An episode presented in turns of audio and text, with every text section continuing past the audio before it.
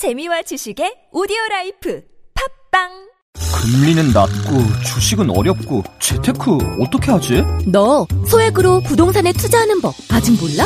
정말? 어떻게? 만 원으로 할 수 있는 부동산 투자 테라펀딩 누구나 쉽게 부동산에 투자한다. 테라펀딩.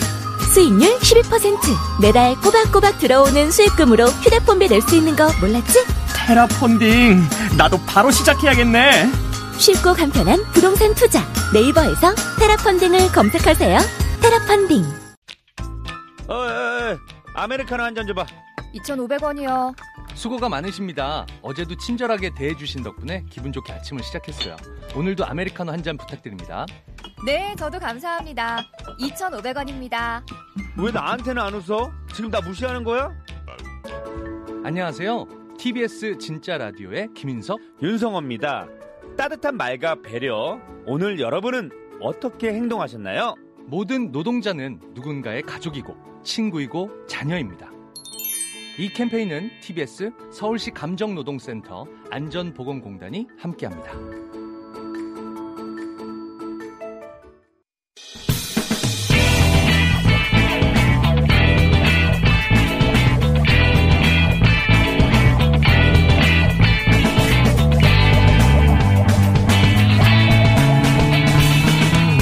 김어준의 뉴스 공장.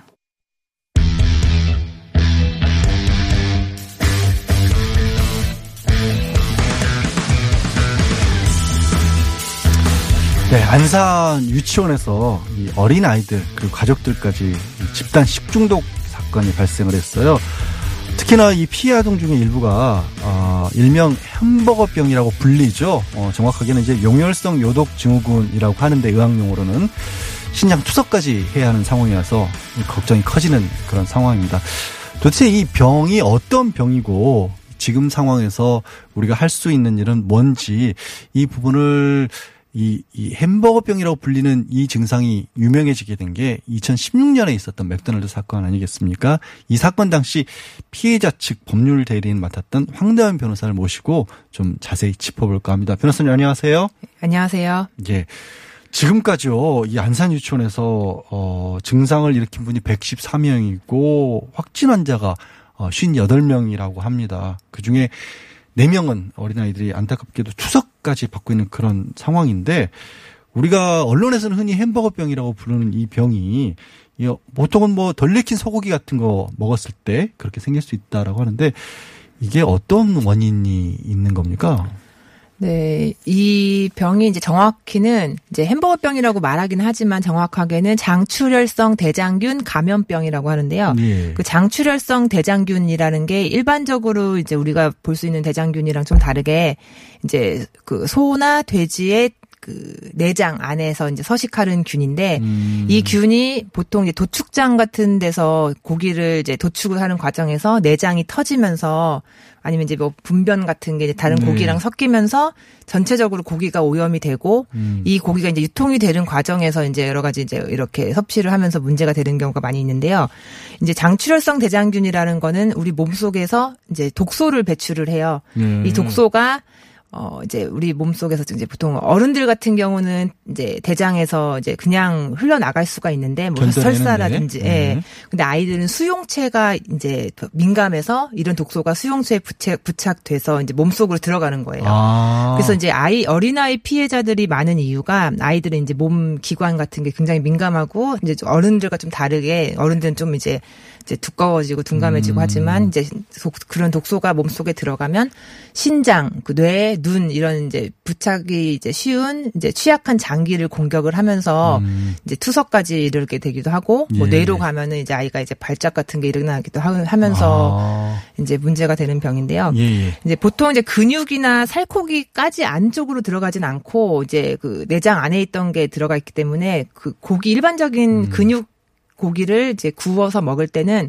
그 rare로 해도 겉이 익으면은 보통은 사멸을 하니까 음. 안전하다라고 하는데 이제 보통 문제가 되는 경우가 분쇄육 같은 경우엔 안쪽까지 다 바깥 고기가 섞이잖아요. 오염된 부분들이 고기를 가는 과정에서 다 네. 섞여 들어갈 수 있다. 그렇죠. 그런 경우에는 이제 그 내부 온도가 이게 일반적인 대장균의 이제 살균 온도 같은 경우는 음. 60도, 70도라고 보고 있는데요. 음. 이 대장균 같은 경우는 100도에서 5분간 고온에서 가열하지 않으면은 그 독소가 비활성화되지 않는다라는 게 지금까지 이제 이제 바- 음, 밝혀져 있고 그러니까 완전히 속까지 다 익히지 않으면 네네네. 살아남을 수 있다라는 거잖아요. 네. 그리고 또 문제가 100도에서 5분이라는 게 그 중심 온도까지 100도에서 5분간 되려면은 음. 그동안에 겉에는 타요. 야. 네. 그러니까 일반적인 식품 가열 기준으로 봤을 때는 조리법 일반적인 조리법으로 봤을 때는 사실상 이 타니까 음. 분쇄육 안에 이 장 이 대장균이 있으면 이 장출혈성 대장균이 있으면 결국 안쪽까지 익히는 건 사실상 어렵기 때문에 이제 아플 위험성이 높은 거고 예. 이 대장균이 있으면 안 되는 균인 거죠. 네. 음, 이 네. 연 내용을 이제 우리 변호사님이 의료 전문가나 아니면 식품 전문가는 아니지만 2016년부터 소송을 해왔기 때문에 이 내용을 누구보다도 잘 말씀해 줄 수 있어서 우리가 이 황 변호사님을 오늘 모셨고요 뉴스공장에 이거 그걸 여쭤보지 않을 수가 없네요. 지금도 이 벌써 안산에서도 추석받는 아이들이 나오고 있다는 거 아니겠습니까? 2016년 소송을 대리하신 그 피해 어린이 그 어린이의 상태는 어떻습니까 지금? 네, 그 작년에 이제 아프면서부터 유치원 때 아프기 시작했는데 작년에 이제 초등학교 입학을 한 상태고요. 아. 근데 작년에 같은 경우에는 이제 학교에 한 번 가면은 이제 지쳐서 이제 힘들고 또 아이들이 다른 아이들한테서 이제 뭐 여러 가지 힘든 부분이 있잖아요. 학교 생활하면 은 체력이 굉장히 떨어져 있는 상태이기 네. 때문에 힘드니까 몸이 네. 약게 하니까. 그리고 아직까지도 하루에 10시간 정도씩 투석을 백- 매일매일 돌리고 있는 상태고 그 복막에 이제 뚫려 있는 관이라든지 이런 게 아직까지 계속 그대로 있는 상태예요. 아이가 아직 어. 그러니까 신장 이식을 하지 않는 이상 그 상태로는 계속 이제 유지가 돼야 되기 때문에 투석을 그래서 하루에 상태죠. 10시간씩 투석을 한다라고요. 네, 그러니까 밤에 일찍 누워야 돼요. 그러니까 한 8시, 9시 되면은 음. 잘 준비를 하고 이제 아이가 자기 싫어해도 어- 투석 때문에 어쩔 수 없이 가만히 누워 있어야 되고 이제 신체 뭐 위치라든지 이런 부분이 바뀌면은 이제 알람이 뜨니까 그것도 엄마가 봐줘야 되고 예. 네, 그래서 응급실에도 많이 가고 있습니다. 왜냐하면 이제 학교 생활 하다 보면 이제 여러 가지 좀 활동이 많아지거나 다른 아이들한테서 이제 감기균이라도 오게 되면은 아. 예, 바로 응급실에 가야 되는 상황이기 때문에 저항력이 면역력이 급격히 아주 많이 떨어지는 상황이라 네. 그런 거네요. 그리고 그 약, 약을 함부로 먹지 못하죠. 투석을 하는 아이이기 때문에 이제 다른 일반적인 약을 바로 섭취를 하지 못하기 때문에 음. 응급실 대학병원에 이제 다니던 병원으로 이제 바로 전원을 해야 되게 상황이 되고 있습니다. 아, 예. 안산 유치원에서 일어나는 일이 얼마나 무서운 일인지를 지금 이제 대리 중인 피해자의 예를 들어서 저희가 알 수 있는데요. 지금 안산 같은 경우 안산으로 돌아가 보면 이게 아까는 주로 일어나는 게 소고기 덜 익힌 그런 어떤 햄버거 패티 같은 걸 통해서 일어난다고 했는데 안산에서는 왜 그런지 원진이 지금 밝혀지지 않았거든요. 그러면 만약에 뭔지는 모르지만 이게 식재료 때문에 벌어진 일이라면 다른 곳에도 유통됐을 가능성이 있는 거 아니겠어요? 네, 그게 그것 때문에 제가 이제 이 문제의 심각성을 이제 생각을 하고 있었던 부분이고 이제 2016년부터도 이제 제가 이 식품 범죄라고 할 수 있는데요. 이게 가장 큰 문제가 식재료 유통업체는 박리담회라서 네. 이제 저렴하게 이제 납품을 하게 되면은 한 곳에만 납품을 할 수가 없고 이제 인근에 있는 다른 초중고등학교 급식이라든지 아니면 부페 식당이라든지 음. 이렇게 대량으로 납품을 해야지 마진이 남는 구조일 수밖에 없기 때문에 한 곳에만 납품을 했다라는 건 사실상 상상할 수가 없고요. 어. 예, 그렇게 된다면은 이게 만약에 이 장출성 대장균이라는 거는 이제 자연에서 자연 발생이 아니라 어디선가 이제 식품이라든지 어디선가 이렇게 온 건데 음. 유치원에서 자연 발생할 수가 없으니까요. 아, 그래요? 그렇죠. 어디선가 아, 온 거예요. 하기는 그렇죠. 대장균이라고 예, 하는 우리 게. 물리학이 원래 그렇잖아요. 예. 그러니까 어디선가 온 건데 그 원인을 찾지 않으면은 이 다른 초등학교, 다른 고등학교 아니면 다른 부페 식당 같은 데에서 잘못하면 똑같이 또 발생 환자가 발생할 수 있는 아. 위험성이 있기 때문에 그렇기 때문에 지금 수사기관이라든지 역학조사기관에서 그 원인을 찾고 이제 그 차단을 해야 될 필요성이 굉장히 높습니다. 음, 그러니까 이게 안산 유치원뿐만 아니라 가- 뭐 비슷한 인근 지역에 어느 학교에 갔을지 어느 식당에 갔을지 모른다는 그렇죠. 만약에 납품 식품 제 식자재 원인이 있다면 그 부분에 대해서는 철저하게 찾아내서 음. 차단을 해야 되는 부분이고요. 뭐 다행히 뭐 예를 들어서 그 조리법에 따라 다르다고 했으니까 만약에 이제 약간 덜 익혔다는 문제가 있을 수 있는데 만약에 이렇게 100도에서 5분 동안 팔팔 끓는 우리나라 전통적인 식품 조리 방법이었다면 뭐 다행히 범- 그 추가적인 피해가 안 나타날 수도 있지만 사실 사람이 어떻게 먹을지는 모르는 그건 거니까. 아무도 모르는 일이니까요. 예. 사실. 아니 그러면 말씀하신 것처럼 납품업체가 여러 군데 납품을 했을 가정을 하고 네. 지금은 음 원인을 밝히기 어려운 중에 하나가 여섯 개의 간식류에 대해서는 이 보존을 안 해놨다고 하는데 네. 납품업체들을 다 조사하는 방법밖에 없겠네요. 그러면 네, 지금 그 부분에 대해서 저도 상당히 이제 안타깝게 생각하는 이유가 그 원장 그 원장님이라고 해야 되나요? 예. 그 원장님이 굉장히 이제 크게 실수를 하신 부분이에요. 이게 자기가 모르고 했다고 하는 것도 잘못된 부분이고 아, 확실하게 보존을 안 해놨다는 그 그렇죠. 부분을 지적을 하시는 보존을. 해야 될 의무가 당연히 있는데 음. 그거를 실수로 모르고 폐기했다는 것도 잘못된 일이고 음.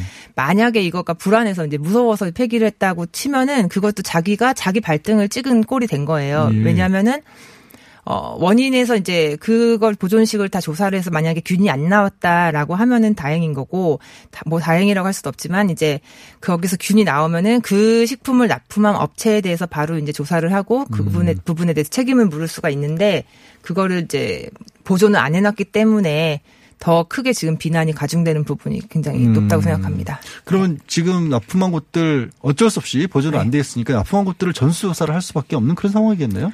네, 그렇기 때문에 이제 압수수색이라든지 이런 게 지금 이루어지고 있는데, 예, 납품업체라든지 어느, 어느 영세업체, 뭐 세금 계산서라든지 이런 게 이제 유치원에 뭐 이렇게 영수증 같은 게 보관되어 있을 테니까 이제 음. 그런 부분에 대해서 조사를 위해서 지금 수사가 진행 중인 것으로 알고 음. 있습니다.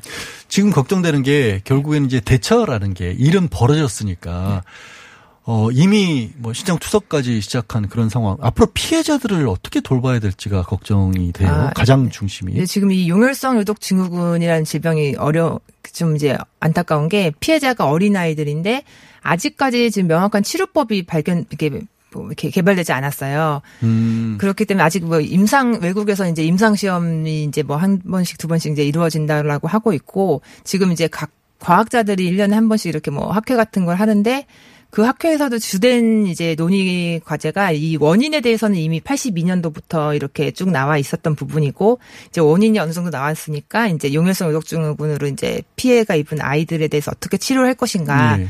지금 한창 개발 논의 중이지만 아직까지 지금 뚜렷한 치료법은 없는 상태입니다. 음. 그럼 앞으로 이제 법적으로 네네. 이 아이들이 어떻게 보면 이제 법적인 구제라도 네네. 좀 받아야 될 텐데 그 부분은 어떻게 돼갈 수 있을까요? 네, 지금 이제 사실상 가해자가 배상을 해주는 것이 일차적인 가장 중요한 문제인데 이 피해자들이 평생 투석을 할 수도 있고 이제 사실 그렇게 되지 않기를 바라고 있지만 그렇죠. 당연히. 피해자들이 어떤 식으로 이 몸을 버텨나갈지 모르는 부분이기 때문에 이제 마 지막 이제 정말 최악의 경우를 가- 가정해서 이 아이들이 입은 손해에 대해서 배상해 줄 수 있는 주체가 있어야 되고 예. 그렇기 때문에 이 유치원이라든지 이런 납품 업체에 대해서 조사를 하고 그, 그 부분이 이제 있어야 되는데 만약에 이제 이제 변호사업을 하다 보면은 이제 어 가해자들이 뭐 파산을 한다거나 뭐 도산한다거나 좀 뭐, 뭐 이렇게 설립 취소를 한다거나 그냥 현실적으로 돈이 없을 때 예, 그럴 때 어떻게 하자는 거죠. 그런 경우가 이제 이제 일단은 가해자에게 일단은 해야 되고 그 부분에 대해서는 사실상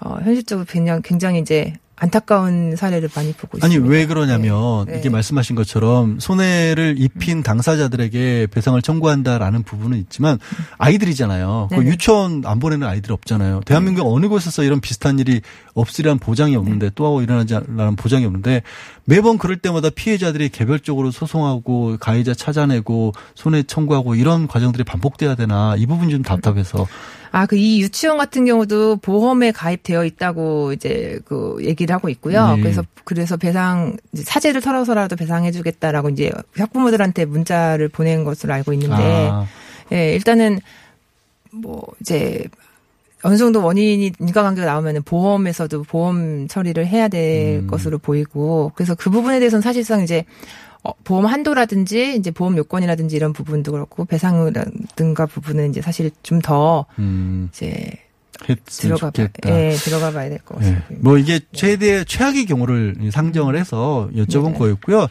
어, 홍 변호사님이 개인적으로 지금 오랫동안 이 병과 싸우고 계신 거잖아요. 네네. 어, 그 경험에서 어, 마지막으로 하시고 싶은 말씀, 또 피해자분들에게 드리고 싶은 말씀 있다면. 네, 지금 우리나라 이제 저희가 이제 제가 저번부터 이제 배상이라든지 이런 부분을 해서 피해자 그러니까 어떤 부분이 아이한테 가장 이제 이익이 되고 이 아이가 평생 아픈 몸으로 살아가는데 무엇을 가장 중요시 해야 되냐. 그러니까 그런 거를 이제 저희는 최대 중점으로 보고 있는데요. 그러니까 아이가 최대한으로 이제 앞으로 살아가기 위해서는 이제 충분한 배상이 필요한 부분이고 근데 우리나라 같은 경우가 배상 한도가 이제 외국에 너무 비해서 낮죠? 너무 낮죠. 예, 네. 너무 낮은데 그 부분을 저희가 이제 신장 투석을 장기간 하는 아이이기 때문에 제가 그 부분을 봤어요. 근데 우리나라 같은 경우는 우리 그 이렇게 만성 신장 질환자가 신장 투석을 1회 할 때 비용이 14만 원으로 책정이 돼 있는데 14만 4천 원 뭐 이렇게. 음, 근데 이 정도 비용이 한 20년 동안 묶여 있는 비용이에요. 날마다. 예, 날마다 이렇게 하는데 아 근데 이 부분은 이제 아니요. 그 아, 병원에 아니고, 아, 가서 병원에 하는 가서? 거고 네. 이 아이 같은 경 복막 투석으로 집에서 하는 네. 부분이고 조금 이제 그런 거는 이제 수가마다 다른데 음. 이게 문제가 14년 동안 이제 이걸 가- 가격을 묶어놨기 때문에 외국은 이제 뭐 300만 원, 400만 원을 기준으로 배상 책임을 계산을 음. 하는데 우리나라는 14만 원을 기준으로 배상을 하기 때문에 그런 부분을 좀 네. 현실화 시켜야 될 예, 부분이 균형을 맞춰야 될 필요성이 있습니다. 예, 네. 알겠습니다. 네네. 그런 일이 안 벌어지길 바라고요. 어, 앞으로 또 이 예방 이 문제로 다시 한번 불거진 급식의 문제점들도 좀 보완이 됐으면 합니다. 아, 지금까지 황다연 변호사였습니다. 고맙습니다. 감사합니다. 네, 오늘은 일본이 한국을 상대로 이 반도체 그리고 디스플레이 핵심 소재에 대한 수출 규제에 나선 지 딱 1년 되는 날이잖아요. 그리고 또 공장장을 그리워하는 분들이 너무 많아서 아, 녹음을 하나 해놓고 갔습니다. 공장장 목소리에 목말랐던 분들은 지금부터 함께 들어보시면 되겠습니다.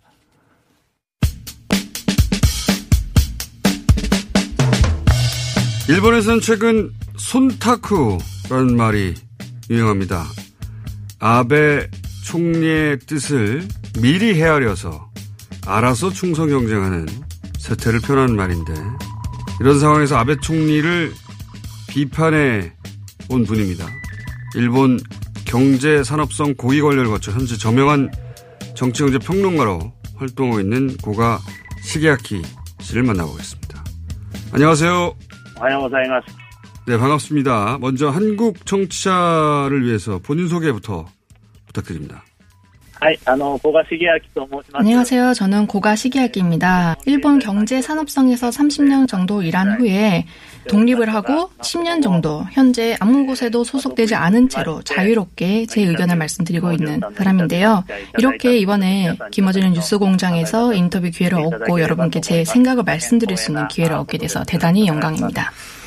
30년 경력의 엘리트 관료 출신인데 왜 이 정치 평론가의 길을 가시게 된 겁니까? 제가 처음부터 정치 경제 평론가를 목표로 삼았던 것은 아닙니다. 저는 관료였기 때문에 정책을 만들고 시행하는 전문가입니다. 현역일 때 제 부처의 일도 했었지만 다른 부처의 일을 돕기도 했었고 여야당 정치인들에게 정책 조언을 하기도 했었습니다. 그 이후로도 자유롭게 의견을 얘기하고 보도 스테이션이나 이런 여러 군데에서 의견을 말하게 되고 칼럼을 쓰게 되면서 저절로 정치 경제 평론가로 불리게 되었습니다.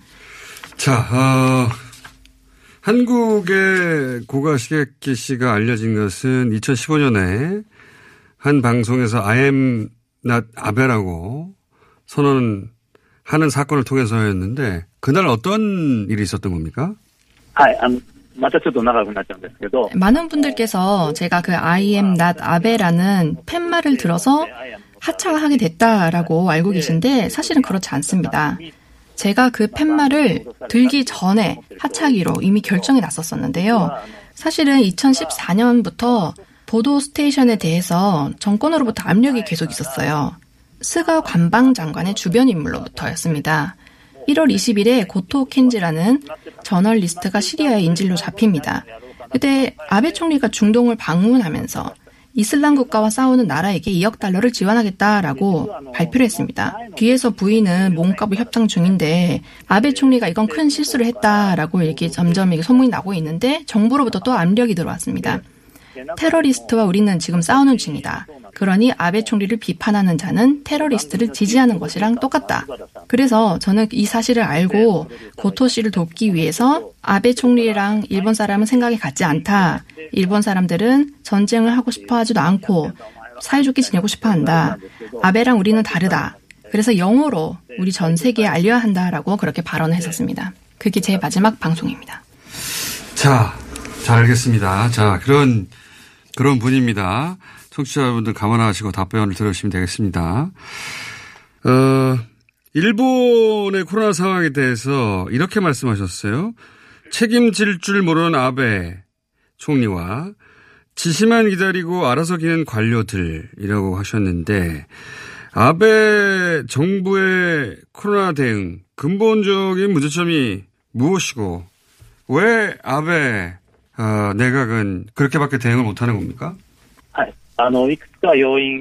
몇 가지 요인이 있었습니다. 종합해서 말씀드리면 첫 판단에 실수가 있었는데요.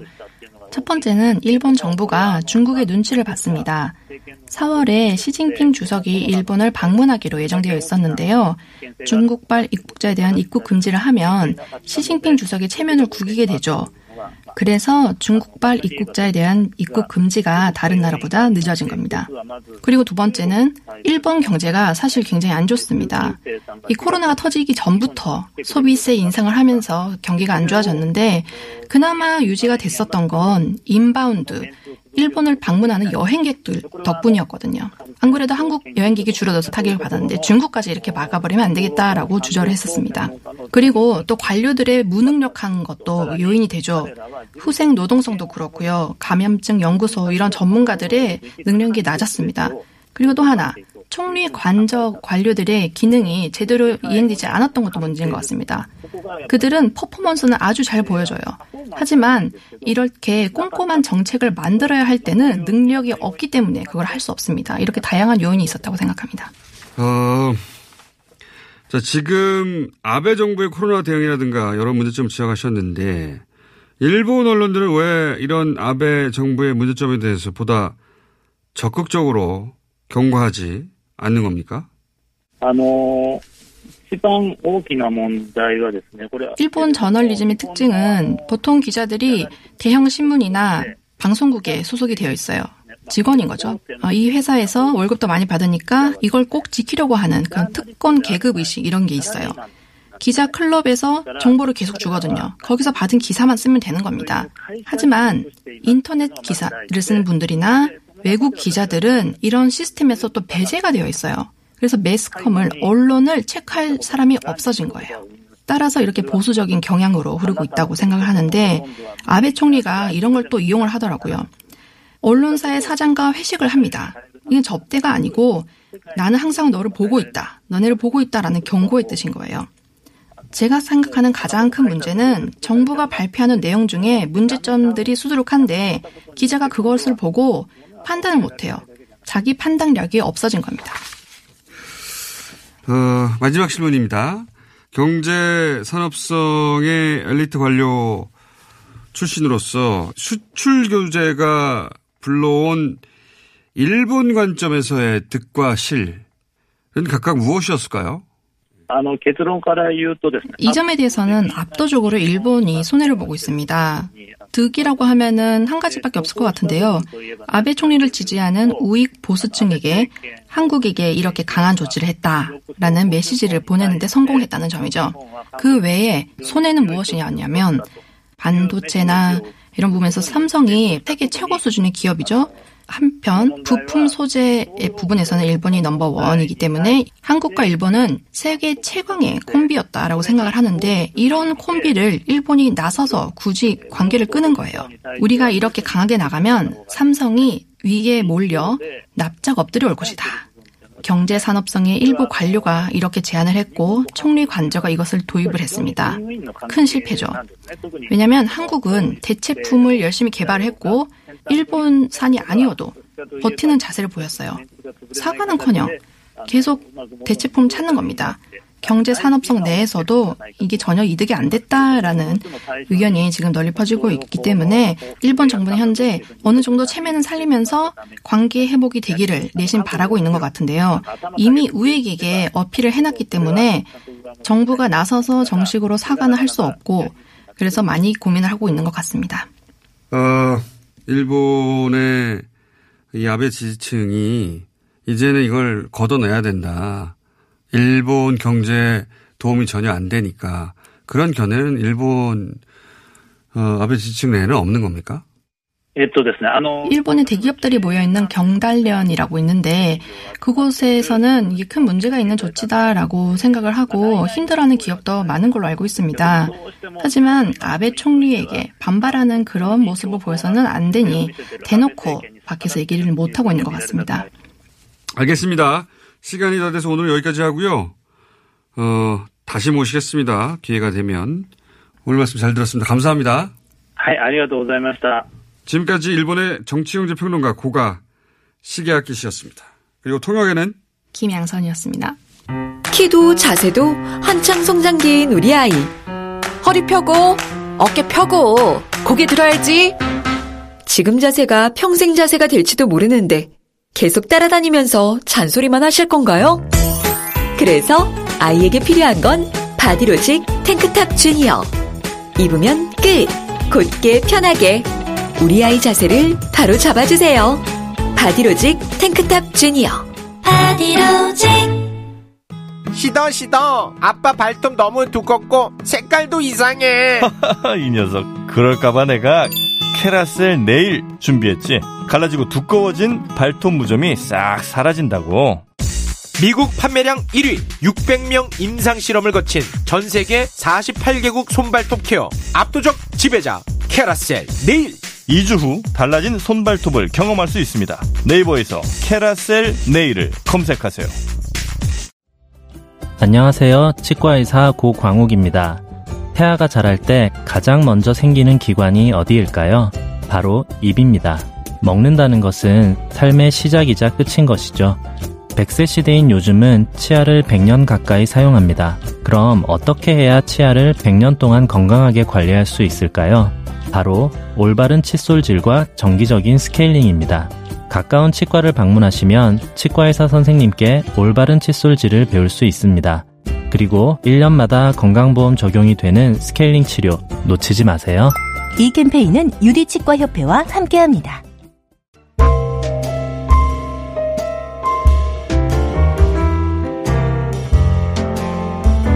네, 공장장은 절대 안 하는 코너죠. 친절한 AS 공장장 없는 틈에 제작진은 밖에서 휴가 갔다고 춤을 추고 있고요. 아, 저한테 이 격려하는 댓글들도 많이 남겨주셨는데요. 제 얘기는 빼고요. 이수정 교수님의 엠번방 사건 아, 설명을 주의 깊게들 들어주셨어요. 온 워터님이 가치관과 환경이 다른 세대 차이를 악용하여 범죄를 저지르네요. 기성세대가 이렇게 일침 주셨고요. 햄버거병의 심각성에 대한 이야기도 나왔습니다. 원희님, 아이들이 살기 좋은 세상이 진정한 선진국입니다. 100번 공감합니다.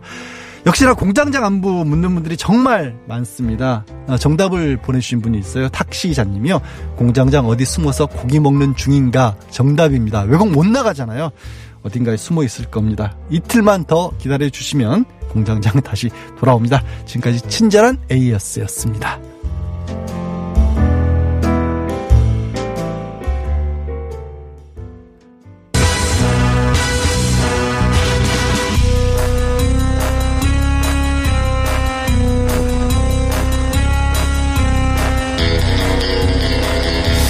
공장장의 야심찬 코너인데 공장장이 제대로 진행을 하고 있는지 늘 의심스러운 예술과는 별로 관계가 없는 사람이라서요.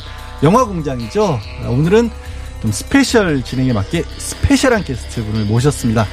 아, 변호인과 강철비를 연출하신 양우석 감독님 나오셨어요. 안녕하세요. 예, 안녕하세요. 네, 그리고 늘 영화 공장을 이 공장장 밑에서 꿋꿋하게 지켜주고 계신 윤성은 영화평론가 그리고 최광희 영화평론가 두 분도 나오셨습니다. 안녕하세요. 안녕하십니까. 예, 안녕하십니까. 예, 오늘은 이 special 게스트 양 감독님의 얘기부터 좀 먼저 들어볼까 합니다. 모신 이유가요.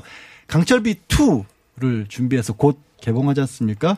이 속편처럼 들리는데 내용 요약 가능할까요? 요약해 주셔야 돼요. 길게 나오시면 안 되고. 이제 속편이긴 한데 예. 저는 이제 상호 보완적 속편이다. 아, 상호 보완적 예, 상호 속편. 보완적 속편이라고 부르는 게 네. 어, 말이 길어지면 잘라 주십시오. 사실은 남북 지금 이제 북핵 위기가 터진 지 올해로 30년째입니다. 얼마 전에 또 되게 시끄러웠잖아요. 또 2017년에 전쟁 위기까지 막 같이 네. 시작 갔었고. 근데 지금 사실상 해외에서는 이 한반도 문제를 그냥 심플하고 객관적으로 바라보니까 3년 전부터 답은 4개로 정해졌었어요. 답이 4개다? 예. 이, 이 한반도에선 이 네 가지밖에 없다. 음. 첫 번째가 전쟁. 아이고. 국지전이 될지 전면전이 될지 전, 전, 전쟁 가능성 사실 있다. 그건 뺍시다. 예. 두 번째는? 2017년 한번 진짜 거- 그 근처까지 갔었고 두 번째가 뭐냐면 지금의 이제 유엔 제재는 유엔이 생기고 나서 이렇게 센 제재가 없을 정도로 강력한 음. 제재잖아요. 사실은 이제 중국하고 러시아가 그때 이제 찬성했던 게 뭐냐면 전쟁을 일으키는 차라리 이 정도를 찬성해주자 라고 했던 제재인데 이 제재는 어찌됐든 많은 외교 전문가들은 외부에 있는 분들은 못 견딘다 나라가. 음. 이제 이 어떤 분들은 포기 안할 거다라고 얘기하는 분도 있지만 밖에서는 내부 붕괴가 되든지 포기하든지 둘 중에 하나밖에 없다라고 네. 할 정도로 굉장히 센 제재. 그러니까 내부 붕괴 가능성. 음. 이 제재가 계속해서 만약에 홀로 견뎌내야 한다면, 한다면 내부가 붕괴될 가능성이. 높다. 두 번째. 이렇게 보시는 게 있고 세 번째가 우리가 바라고 있고 또 갈 가능성이 보이기도 했었으나 지금 이제 굉장히 험난한 자발적 비핵화에 네. 의한 평화 협상. 그 다음에 이제 마지막이 뭐냐면 이제 한반도가 한 대한민국 정부가 이제 선택할 수 있는 유일한 길이 남한도 핵무장을 해서 북한의 핵을 local 핵으로 만들어라. 인도와 파키스탄처럼. 음, 서로 경쟁하되 서로 무기를 네, 가진다. 어쨌든 핵을 서로 가져버리면 핵이라는 건 쓰면 죽기 때문에 절대 못 쓰잖아요. 서로. 음. 지금은 이제 우리가 핵이 없다 보니까 이제 문제가 우리가 이제 어쩔 수 없이 북의 페이스에 말릴 수밖에 없는데 음. 이제 그 그 네 가, 네 가지 카드밖에 없다. 네 가지의 겨- 어, 카드가 있다. 근데 강철비 one에서는 예. 전쟁 실제로 벌어질 수 있고 음. 그, 미, 그 북이 지금 일으킬 전쟁이 아마 미국을 대상으로 할 거다가 아니고 미국하고 전쟁 해봤자 어차피 뭐 이건 게임이 안 되기 때문에 음. 우리한테 충분히 그 불똥이 튈 수 있다라는 거 강철비 one에서 얘기를 했고 아. 그러면서 이제 어찌됐든 local 핵으로 만들기 위해서는 상호, 상호 핵무장 얘기가 막판에 살짝 묻어 있죠. 어, 강철비 one을 1에서는 보면. 예.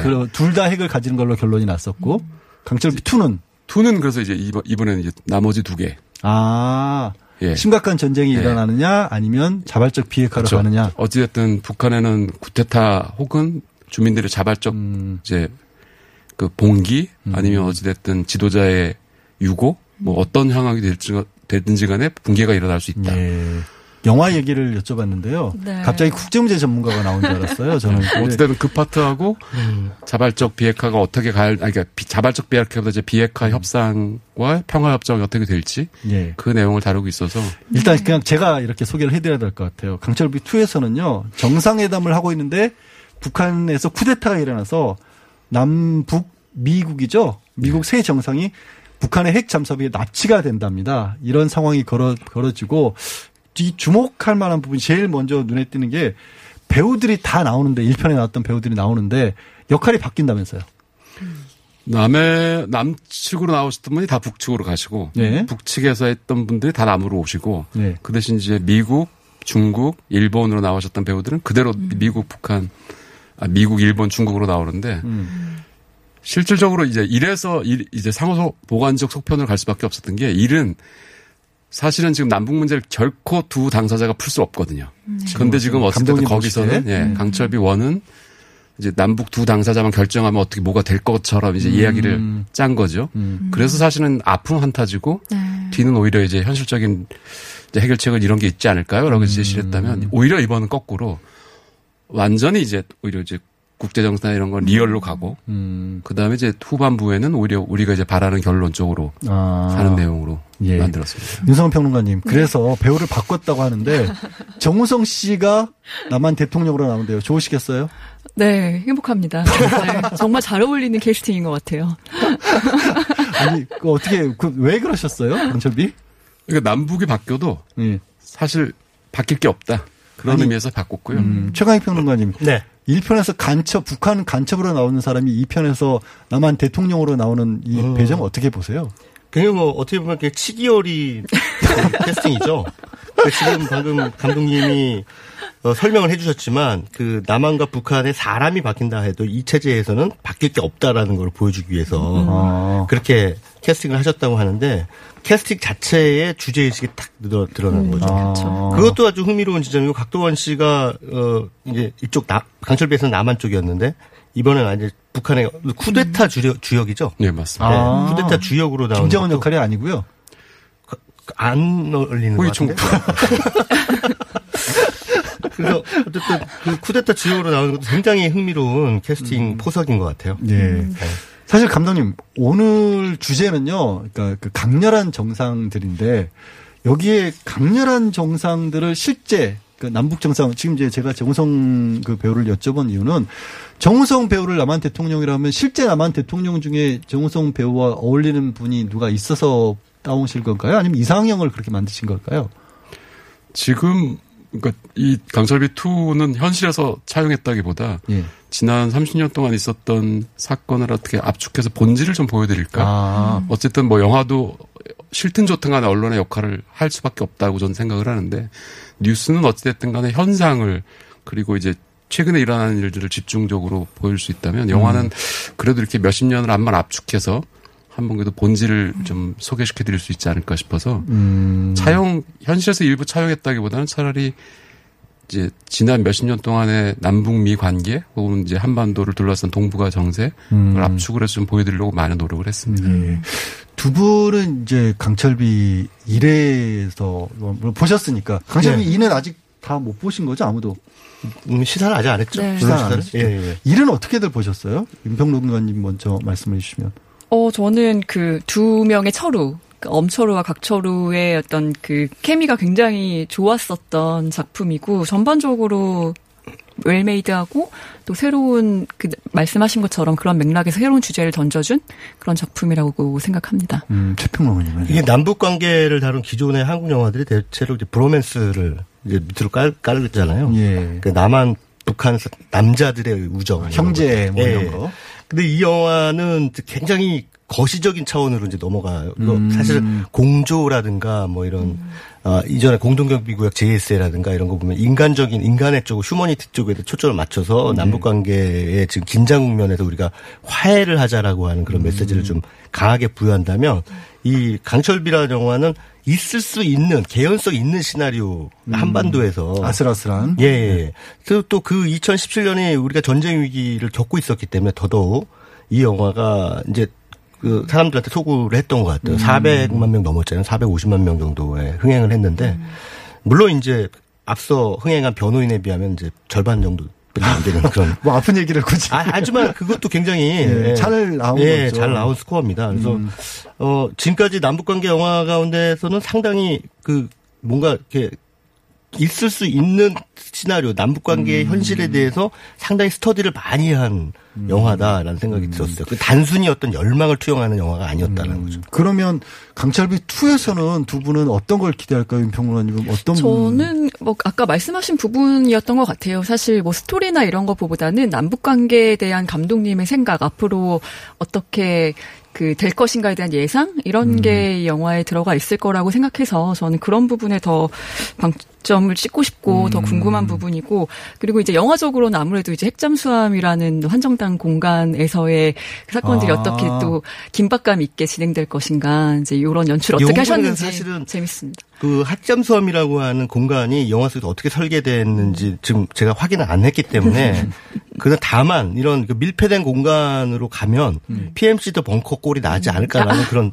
어, 우려는 있어요. 아. 액션이 그 안으로 막 들어가 버리면은 예. 그래서 사실 바깥으로 나왔다가 안으로 들어갔다 하는 게 유기적으로 음. 관객들한테 재미를 좀 안겨줘야 될 텐데 이게 단순히 그냥 있을 수 있는 시나리오라면 신문을 읽지 뭐하러 영화를 봅니까? 아. 영화적 재미를 어- 얼마나 줄 수 있느냐 이제 이게 관건인 것 같아요. 감독님 단도직입적으로 재미있어요?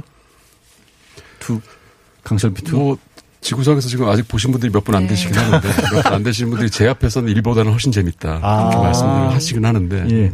어, 뭐이 세상에 자기 영화 재미없다고 말하는 감독은 없어요. 그건 그런 그게 정답이십니다. 자, 속보가 하나 들어와 있어요. 속보가 들어와 있는데 강철비 2가 100만이 넘을 경우에 정우성 씨가 뉴스공장에 직접 출연하겠다고 오. 영화사 대표님께서 약속을 하셨답니다. 아, 예, 이건 뉴스공장 청취자분들에게 다 공증을 한 거기 때문에 어떻게 제가 예. 영화관이라도 대여해서 아니, 윤평론가님 왜 직접 나서시려고 해서 갑자기 뭐 홍보를 직접 하시려고 아니 근데 이게 영화가 7월 말에 개봉하거든요. 네. 7월 말에 전통적으로 한국에서 지금 물론 코로나 시국이긴 합니다만 가장 관객들이 많이 몰리는 시즌입니다.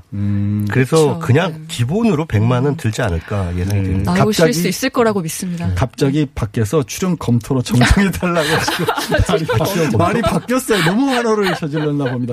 자, 영화 얘기로 다시 돌아가 볼까 합니다. 제가 이 오늘 어 요- 요즘 이제 코로나이기 때문에 집에서 영화 보시는 분들 많잖아요. 그래서 두 분 이 영화 평론가 분들께 이 강렬한 지도자에 관해서 이 지도자를 다룬 영화들을 좀 소개를 해달라라고 그렇게 사전에 요청을 드렸어요. 뭐 임평론가님이 먼저 말씀해 주실까요? 네, 짧게 해야 되겠네요. 시간이 네. 많지 않아서. 네, 네. 그렇죠, 뭐. 저는 뭐 많이들 보셨고, 뭐 전쟁 영화, 20세기 전쟁 영화 최고라고 말하기도 하는 라이언 일병 구하기. 라는 작품에서 이제 군인으로서 어떤 강인함과 따뜻함을 가진 존 H 밀러 대위를 음. 한번 꼽아봤고요. 네. 이제 모스트 원티드 맨이라는 영화가 있습니다. 이 작품이 이제 그 독일 최고의 스파이였지만 지금 비밀 조직의 수장인 군터 바흐만이라는 인물이 등장하는데 어, 이 인물이 또 한 사람에게도 피해가 가지 않게 하기 위해서 이제 어. 첩보 작전을 펼치면서도 굉장히 노력하는 아. 끝까지 노력하는 그런 리더예요. 보통 스파이 영화면 그냥 누군가는 버리는 카드들 막 그렇죠. 희생시키는데 그렇지 않은 모습이 나온다는 그렇죠. 거예요. 음. 그렇습니다. 예, 그리고 이제 세 번째 영화는 이제 감독님 나오신다 그래서 그 영화계 쪽에서 또 어떤 리더라고 하면 이제 감독은 또 현장의 리더지만 전반 적으로 다 모든 그 기획부터 그 개봉까지 관장하는 역할은 제작자이기 때문에 네. 영화 제작자가 나오는 헤일 시저라는 아. 영화 예, 코엔 형제의 작품을 또 골라봤습니다. 제작자도 지도자네요. 그렇죠. 네. 확실히 이제 영화 쪽에선 지도자고 리더고 그리고 어 정말 너무나 많은 것들을 결정해야 되고 너무나 많은 일들을 책임지고 있는 그런 사람이에요. 네, 여기 새벽 5시부터 이제 일어나서 일하기 시작하는 그 영화 제작자가 나옵니다. 예, 이 평론가님이 그렇게 얘기를 해주시니까요. 네. 양 감독님 표정이 굉장히 뿌듯해하면서 되게 좋아하시는 것 같은데. 네. 최강희 평론가님은 어떤 영화들 소개해 주실까요? 네, 뭐 시간 순으로 세 편을 골라봤는데요. 그 가장 오래된 영화 2009년에 나온 명장이죠. 클린트 이스트우드 감독이 연출한 그 우리가 꿈꾸는 기적 인빅터스. 음. 고 넬슨 만델라 남아공 대통령이 그 흑인 대통령으로 서- 그 선출돼서 임기를 이제 진행하는 그런 와중에 이제 벌어졌던 스포츠 관련한 얘기예요. 아. 그래서 요, 그, 스프링복스라고 하는 남아공 그 럭비 팀이 있는데 다 네. 백인으로만 구성이 돼 있어서 음. 흑인 국민들이 응원을 안 해요. 오히려 그 스프링복스하고 영국 팀하고 붙으면 영국 팀을 응원해 버리는 거예요. 자기네 나라 팀인데 아. 네. 응원을 안 하는 걸 보고 아, 넬슨 만델라 대통령이 아, 이래서는 안 되겠다 해서 스프링복스를 이제 대대적으로 지원을 합니다. 어. 그래서 남아공 월드컵에서 제발 우승을 해달라 그렇게 하면서 예, 이렇게 하니까 이제 인종적인 갈등 상황에서 그 흑인들이 처음에는 굉장히 그 거부감을 갖죠. 음. 근데 그 넬슨 만델라 대통령은 어, 이 사람들 스프링복스가 백인을 대표하는 팀이라고 해서 막 해체시킨다던가 뭐 이렇게 하면 똑같은 사람 된다는 거죠. 네. 또 백인들하고 차별주의랑 똑같이 예. 사람이 된다. 그럼 우리가 다른 게 뭐냐? 음. 그래서 그 다르다는 걸 보여주기 위해서 이들을 포용하는 거죠. 그래서 이제 어, 많은 반대에도 무릅쓰고 이들을 결국은 지지해서 어, 남아공 월드컵 우승까지 이끌게 만든. 음, 그래서 흑백을 이 예, 통합하는 근데 넬슨 과정을. 만델라 대통령은 그 뭐 흑백 차별에 대한 그 투사였죠. 예. 대통령이 되, 니까이 사람은 이제 통치자가 된 겁니다. 음. 통치자의 태도는 투사였을 때의 태도하고 다른 거죠. 이게 굉장히 중요한 포인트인 것 같아요. 네. 예. 그걸 잘 보여줬다. 다음 영화는요. 그 다음에 이제 음, 많이들 보셨을 텐데 폴 그린그래스 감독의 캡틴 필립스 이거는 그냥 지도자의 미덕을 보여주는 거예요. 지도자는 어 모두도 나를 호위하라가 아니라 다 모두를 호위하는 사람이다. 이거 지도자는 자신의 안전을 담보로 해서 모두를 이 어, 납치된 그 선막에 그 자기 선원들을 전부 다 숨기고 자기 선장으로서? 혼자 인질이 된 그 실화입니다. 아, 이것도 실화입니다. 예, 예. 캡틴 필립스라고 하는 분의 이야기를 다룬 영화고요. 음. 가장 최근작으로는 이제 두 교황. 이거 뭐 카톨릭의 실화죠. 네, 예. 그 베네딕트 16세 사임했죠. 이 뒤를 이은 프란시스코 교황이 어떻게 이제 이 바통을 이어받게 됐는지 그 behind story를 보여주는 교황이 서거하지 않았는데 다른 교황으로 바뀌었다는 예, 그런 예. 상황이었죠. 근데 이건 사임한 베네딕토 16세나 또 그 뒤를 이어받은 프란치스코 교황이나 너무나 훌륭한 분이라는 걸 이 영화를 통해서 알 수가 있습니다. 감독님, 지금 두 분이 소개해준 새 영화 속에, 여섯 영화네, 여섯 영화 속의 지도자의 모습들 강철비 2에도 나옵니까? 안 나오겠죠? 서로 막 끌어안는 자기 희생하는 지도자의 모습 있습니다. 있습니까? 예, 이제 더 이상은 말씀드리면 스포일러. 아, 그 모습이 정우성 배우가 아닐까 하는 기대를 아, 또 해보게 됩니다. 네, 예. 아, 근데 그 영화들 속에서요, 두 분이, 어, 어떤 명언들? 이런 것도 좀 꼽아오셨다면서요. 전문가님. 아, 그, 제가 처음에 소개해드린, 네. 그, 어, 인빅터스라는 영화에서 음. 넬슨 만델라 대통령이 이런 얘기를 해요. 어, 스프링복스를 다 싫어한다. 음. 그, 지지하는 것은 옳지 않다라고 참모들이 그러니까, 어, 넬슨 만델라 대통령이 영화 속에서 이런 얘기를 합니다. 이번 경우엔 국민들이 틀렸네. 어, 그런 말을 국민들에게 네. 살수 있었던 그걸 지도자다. 대통령으로서 내가 바로 잡아야지. 예. 근데, 근데 이건- 이렇게 말씀을 하시는 바람에 네. 결국 오늘도 윤평랑 아. 말씀 못 듣고 세 분 말씀을 여기서 끝내야 될 것 같습니다. 네. 지금까지 양호석 감독 그리고 임성훈 최강희 평론가 세 분 모시고 얘기 나눴고요. 저는 양지열이었습니다. 안녕. 안녕. 안녕히 계십시오.